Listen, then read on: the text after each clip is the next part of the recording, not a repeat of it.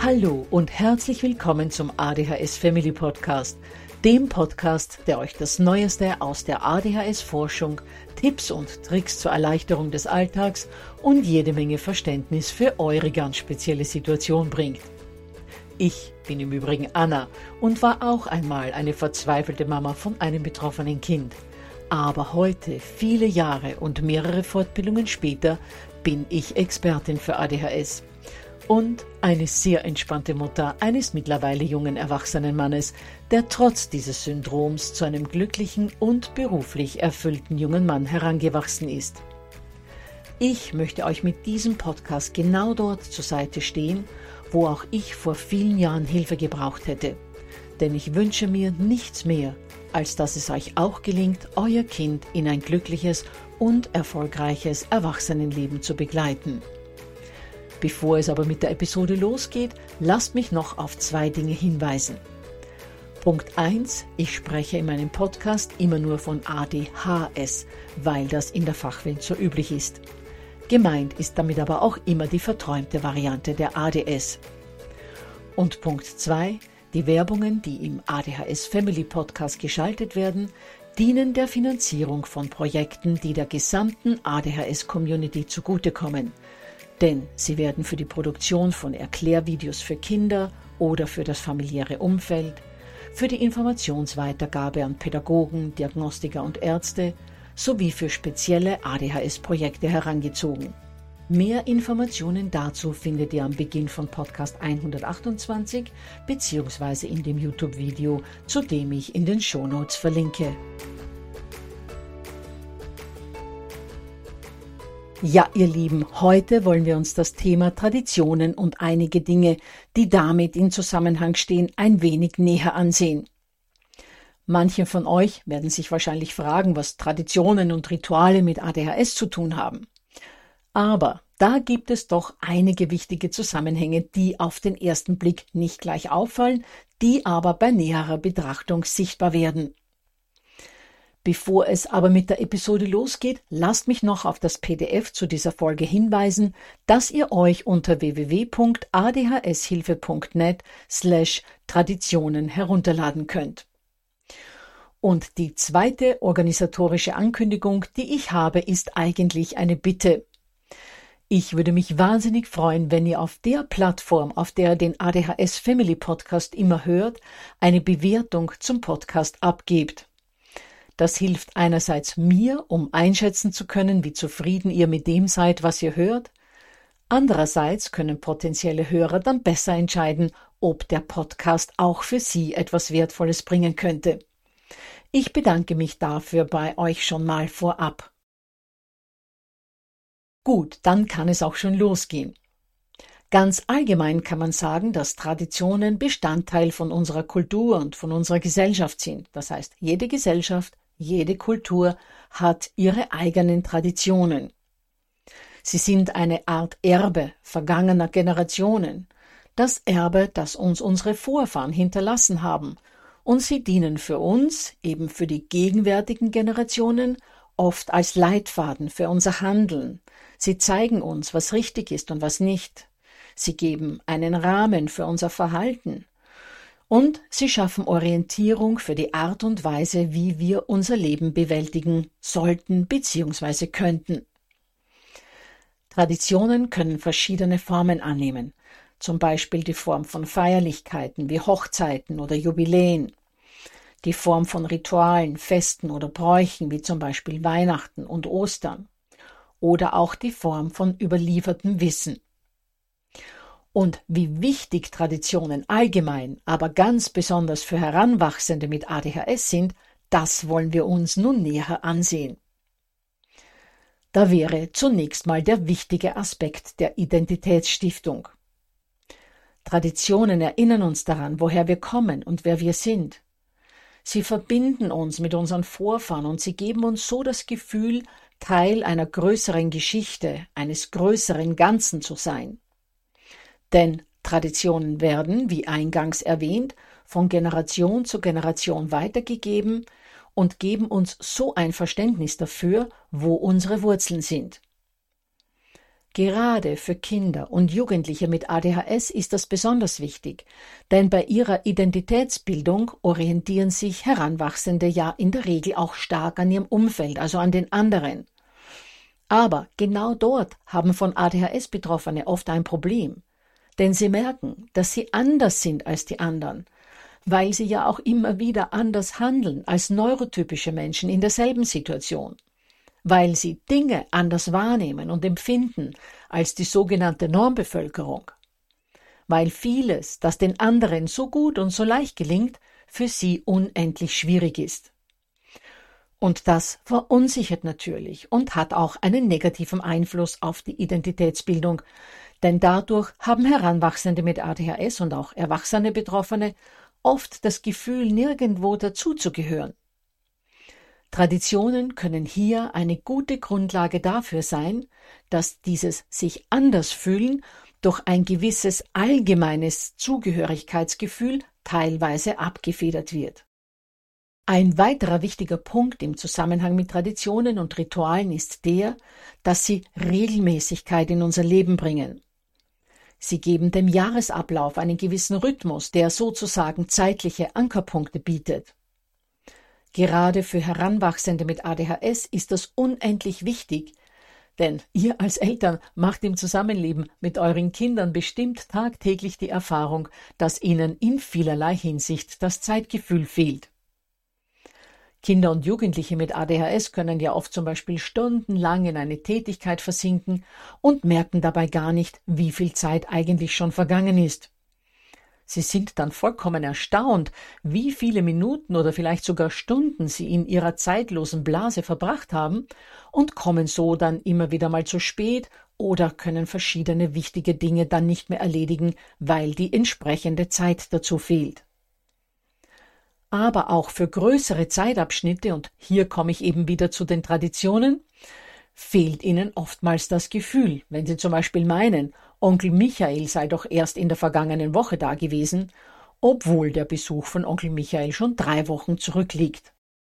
Durch traditionelle Fixpunkte über das Jahr hinweg wie Ostern, Weihnachten, Muttertag, Vatertag, Geburtstage, Ferienzeiten etc. erlangen betroffene Kinder aber ein besseres Zeitgefühl. Dieses abstrakte Konstrukt eines Jahres wird dann greifbarer, weil es durch die fix verankerten und regelmäßig auftretenden Anlässe und Begebenheiten in überschaubare kleinere Einheiten unterteilt wird. Drittens geben uns Traditionen Sicherheit und Orientierung. In einer sich schnell verändernden Welt bieten sie Ankerpunkte, an denen wir uns festhalten können. Und das ist in diesem Fall nicht nur in zeitlicher Hinsicht gemeint, sondern im Sinne von Vorhersehbarkeit, Sicherheit, Verlässlichkeit. Denn Traditionen schaffen Strukturen. Sie helfen uns, den Alltag zu bewältigen. Sie bieten uns einen Rahmen, innerhalb dessen wir uns bewegen können. Und genau das ist für von ADHS betroffene Kinder und Jugendliche unendlich wichtig. ADHSler haben in der Regel riesengroße Probleme mit Veränderungen beziehungsweise mit Dingen, die nicht vorherzusehen waren, die aber nichts Angenehmes bringen. Jede Veränderung, jede neue Gegebenheit, für die noch kein Automatismus entwickelt worden ist, erfordert einen unheimlichen Energieaufwand für betroffene Kinder. Dafür gibt es zig Beispiele im Alltag. Wenn sich zum Beispiel am abendlichen Ablauf nur die kleinste Kleinigkeit ändert, zum Beispiel, dass ab sofort die große Schwester zuerst ins Bad geht und dann erst der von ADHS betroffene jüngere Bruder, kann das schon wochenlang absolutes abendliches Chaos auslösen. Die Badezimmerprozedur ist ohnehin nicht spaßbesetzt, sondern unangenehm für das Kind, und wenn sich hier dann auch noch am Ablauf etwas ändert, kann ein betroffenes Kind sofort aus der Bahn geworfen werden. Oder wenn es beispielsweise einen Lehrerwechsel gibt. Und damit meine ich gar nicht einen Wechsel von einer Lehrkraft, die euer Kind sehr schätzt, zu einer, mit der euer Kind immer wieder aneinander gerät, sondern damit meine ich einen prinzipiellen Wechsel. Die Kids müssen sich dann wieder auf eine neue Person einstellen und das ist in der ohnehin schon sehr energieraubenden Schulsituation eine riesengroße Herausforderung. Oder wenn beispielsweise am Mittwoch immer um 17 Uhr zum Fußballtraining losgefahren wird und dann an einem Mittwoch bereits um 16.30 Uhr das Haus verlassen werden muss, weil ihr vielleicht noch einige Dinge vor dem Training einkaufen wollt, dann kann das schon reichen, um einen Wutausbruch bei eurem Kind auszulösen. Denn dieses von zu Hause wegfahren und sich darauf vorbereiten müssen, also die Sporttasche einzuräumen und sich anzukleiden, das ist etwas für das Kind sehr Unangenehmes. Und wenn das dann eine halbe Stunde früher auf den Junior oder das Mädel zukommt als sonst, dann kann das schon zum Problem werden. Mehr dazu erfahrt ihr im nächsten Podcast, also in Episode 131. Ich könnte euch hier jetzt noch ganz viele Beispiele aufzählen, aber ich glaube, ihr habt verstanden, was ich meine. Veränderungen von Gewohntem sind für von ADHS Betroffene schwierig und deshalb sind Traditionen so wichtig, weil sie für Struktur und für Ordnung sorgen, hier also einen Ausgleich zu den vielen kleinen Dingen im Leben schaffen, die sich ja doch immer wieder mal verändern. Die Kids erdet und verankert das einfach, wenn zum Beispiel am Heiligen Abend immer wieder dasselbe Familienfoto gemacht wird. Bei uns ist das beispielsweise immer bevor wir mit dem Festessen beginnen und noch alle Hemden weiß sind, das traditionelle Foto vor dem Weihnachtsbaum und den Geschenken, wo wir uns auf unserem kleinen Sofa zusammenquetschen und dann ein Foto machen. Als unsere Jungs dann im Teenageralter waren, hatten sie sich zwar über das blöde Foto immer beschwert, weil sie sich schon wie die hungrigen Löwen aufs Raclette stürzen wollten und auch nicht dumm in die Kamera grinsen wollten. Aber vor zwei, drei Jahren hat sich das dann wieder geändert und jetzt, wo sie junge, erwachsene Männer sind, sagen sie selbst schon, dass wir vor dem Essen nicht auf das Foto vergessen dürfen. Haltet also an euren Traditionen fest, auch wenn eure Pubertiere einige Jahre lang darüber motzen.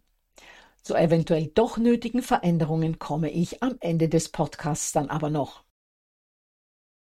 Auch Urlaube können Ankerpunkte im Leben unserer betroffenen Kinder sein, wenn beispielsweise immer wieder an denselben Urlaubsort gefahren wird und das immer wieder gleiche Urlaubsziel so eine gewisse Stabilität und Kontinuität bietet.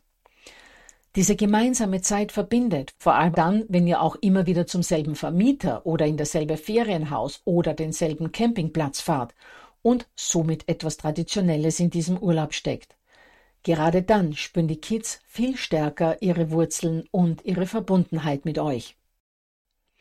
Falls ihr dann aber doch mal woanders hinfahrt, beispielsweise auf einen Campingurlaub statt auf den kinderfreundlichen Bauernhof, weil eure Kinder vielleicht dem Alter, wo der Bauernhof Spaß gemacht hat, schon langsam entwachsen, dann achtet auf solchen neuen Urlauben darauf, dass auch innerhalb dieser neuen Situation gewisse Strukturen eingeführt werden dass im Campingurlaub euer betroffenes Kind beispielsweise seinen Teller, seinen Becher und seine Müslischale in einer Farbe hat und auch niemand anderer diese Farbe benutzt. Dass das Frühstück immer gleich abläuft, einigermaßen zur selben Uhrzeit, dass jeder weiß, wobei er vor und nach dem Frühstück mithilft und dass das auch immer gleich bleibt. Dass der Junior beispielsweise immer das Geschirr aufdeckt, das Mädel die Cornflakes, die Marmelade, das Brot etc. auf den Tisch bringt. Und auch beim Ablauf des Tages, dass der Strandspaziergang beispielsweise immer kurz vor dem Abendessen stattfindet oder der Tag nach dem Frühstück mit einer Runde Schwimmen losgeht. So wird das Neue behutsam und unterstützend eingeführt. Zum Thema vorhersehbare Abläufe und Strukturen könnt ihr im Übrigen auch gerne in Episode 129 reinhören. Ein weiterer Punkt ist, dass Traditionen den sozialen Zusammenhalt und die Gemeinschaftsbildung fördern. Viele Traditionen spielen sich ja in Form von gemeinsamen Aktivitäten ab. Aktivitäten, die Menschen zusammenbringen und bei denen Erfahrungen und Werte ausgetauscht werden und in Erinnerung gerufen werden. Außerdem bringen Feiertage, Feste und Familienrituale die Möglichkeit, Zeit mit der Familie und mit Freunden zu verbringen und die Beziehungen untereinander zu stärken. Man entwickelt dabei ein Gefühl der Verbundenheit mit den anderen. Allerdings natürlich nur, wenn diese Feiern einigermaßen entspannt ablaufen und Tante Alma oder der strenge Opa nicht immer wieder dafür sorgen, dass solche Gefühle erstmal gar nicht aufkommen können. Mehr dazu am Ende dieser Episode.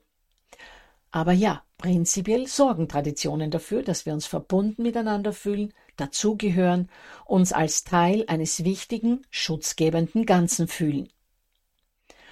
Und Traditionen vermitteln bei solchen eben traditionellen Gemeinschaftsaktivitäten ein Gefühl der Einheit und der Solidarität, indem sie uns an gemeinsame Werte und Normen erinnern und die Grundlage für ein harmonisches Zusammenleben bilden.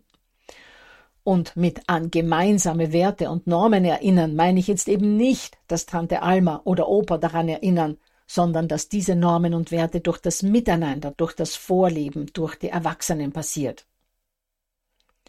Und schließlich können Traditionen in Form von Familienritualen oder Feiern eine Möglichkeit bieten, gemeinsame Erfahrungen zu teilen und Erinnerungen zu schaffen. Auch das verankert und erdet wieder, weil das wiederum das Zugehörigkeitsgefühl fördert und somit sicherheits- und identitätsstiftend ist. Lasst mich zu all dem aber noch Folgendes sagen. Wenn ihr merkt, dass die eine oder andere Tradition oder das eine oder andere Ritual für euch und eure Familie und für eure betroffenen Kinder nicht passt oder nicht mehr passt, dann spricht natürlich gar nichts dagegen, hier eine Veränderung vorzunehmen und sich von dieser Tradition oder diesem Ritual zu verabschieden. Ich meine hier, wie oben ohnehin bereits angesprochen, beispielsweise Urlaube, bei denen es von Jahr zu Jahr mehr Probleme gibt, weil die Kids immer wieder erklären, dass es nach so vielen Jahren hier bereits langweilig sei, weil der Ort, den ihr seit Jahren bereist, möglicherweise nichts mehr Altersgemäßes zu bieten hat. Ein anderes Beispiel, wo Veränderungen nötig sein könnten, sind Familienfeiern, bei denen euer Kind oder ihr als Erziehungsperson immer wieder Kritik oder Abwertung von Familienmitgliedern hinnehmen müsst. Eine Veränderung mag aber auch nötig sein, wenn die Verwandtschaft ohnehin lieb ist, ihr aber trotzdem merkt, wie belastend es für euch ist, wenn beispielsweise immer alle zur Geburtstagsfeier des Mädels oder des Juniors zu euch kommen, weil ihr dann vollkommen überfordert seid mit dem Gästebewirten und Kinder in Schach halten. Dann ist es Zeit, sich von dieser Tradition zu verabschieden und eine neue Form des Feierns zu finden. Die kann natürlich verschiedene Formen annehmen, beispielsweise, dass ihr keine große Feier mit 25 Personen macht, sondern drei kleinere Feiern.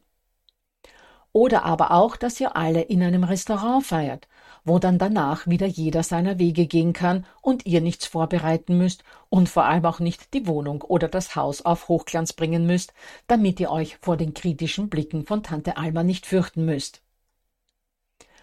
Und im Worst Case, wenn derartige Feiern weder da noch dort erträglich sind, teilt den Verwandten mit, dass ihr, solange euer Mädel oder euer Junior noch so jung ist und diese Feiern für alle Beteiligten mehr Belastung als Spaß bieten, nun ein oder zwei Jahre damit aussetzen werdet. Schlagt vor, euch stattdessen vor dem Bildschirm über Skype oder Zoom zusammenzusetzen und bei einer netten Plauderei mit einem Glas Wein oder einer Tasse Kakao den lieben Verwandten zuzuprosten. Da kann euer Zappelphilipp jederzeit in sein Zimmer laufen, wenn es ihm zu langweilig wird oder er den kritischen Blick von Tante oder Onkel nicht mehr aushält. Klar kann er das auch, wenn alle bei euch zu Hause sind. Aber da fühlt man sich als Mama oder Papa eher in der Pflicht, den Spross wieder aus dem Zimmer zu holen und darauf hinzuweisen, dass heute alle nur zu seinen Ehren da sind und er sich deshalb nicht im Zimmer verkriechen kann. Wenn ihr euch nur per Zoom oder Skype trefft, schafft das schon viel mehr Distanz. Euer Kind kann vom Bildschirm wegflitzen und kann sich so den Raum schaffen, den es braucht. Ja, aber was werden dann Opa oder Oma oder Tante Alma denken? Die werden sich doch ausgeschlossen fühlen, werdet ihr euch jetzt denken. Nun, wenn ihr Verwandte habt, die Verständnis für euer Kind und eure ganz spezielle familiäre Situation haben, wird es ohnehin nicht zur Bildschirmvariante kommen. Aber wenn eure Verwandtschaft tatsächlich anstrengend ist im Sinne von zu viel Kritik und Einmischungen bei solchen Feierlichkeiten, dann hat sie, und das sage ich jetzt mal ganz deutlich, ihre Chance auf ein gemütliches Familientreffen verwirkt und hat dann mal ein oder zwei Jahre Zeit darüber nachzudenken, ob vielleicht nicht ein bisschen weniger Kritik beim hoffentlich nächsten Treffen vielleicht doch dazu führen würde, dass ihr euch in Zukunft wieder öfter in eurem Wohnzimmer oder auf eurer Terrasse bei diesen Feierlichkeiten zusammensetzt. Hört euch dazu im Übrigen gerne die Episoden 103, 104 und 105 an, wo es darum geht, wie man Einmischungen aus dem Umfeld begegnen kann bzw. wie man große Familienfeiern vorbereiten kann. Gut, ihr Lieben, so viel zum heutigen Thema. Lasst mich aber abschließend noch auf etwas Wichtiges hinweisen. Bestimmt hat das eine oder andere Kind am Ende der Ferien eine Wiederholungsprüfung zu absolvieren oder vielleicht ist die Note in einem bestimmten Schulfach gerade noch positiv gewesen, aber die Leistungen während des Schuljahres haben deutlich gezeigt, dass Aufholbedarf besteht. Das heißt, euer Kind muss dann in den Ferien lernen. Oder aber ihr denkt euch, hm, ein bisschen üben kann in den Ferien nicht schaden, damit nicht alles in Vergessenheit gerät. Wie auch immer euer konkreter Fall gelagert sein mag. Wenn es in den Ferien tatsächlich ans Üben geht, dann hört euch die Podcast-Episoden 39 bis 42 an. Sie alle enthalten ganz viele Tipps zum Thema Lernen in den Ferien. Ich verlinke dazu in den Shownotes, wo ihr auch das PDF zur heutigen Folge wiederfindet das ihr euch aber auch runterladen könnt, indem ihr einfach www.adhshilfe.net slash Traditionen in die Suchleiste bzw. ins Browserfenster eingeben könnt. Dort könnt ihr dann zur heutigen Episode nochmal alles in Ruhe nachlesen. Ja, und worum es im nächsten Podcast geht, das habe ich euch ja schon verraten. Wir werden im vierten und letzten Teil dieser Miniserie besprechen, warum Übergänge Kindern und Jugendlichen mit ADHS solch unglaubliche Schwierigkeiten bereiten und wie man diese gut vorbereiten und begleiten kann, um hier einiges zur Entlastung des Kindes und natürlich auch zum Familienfrieden beizutragen. Ich hoffe, ihr seid da auch wieder mit dabei.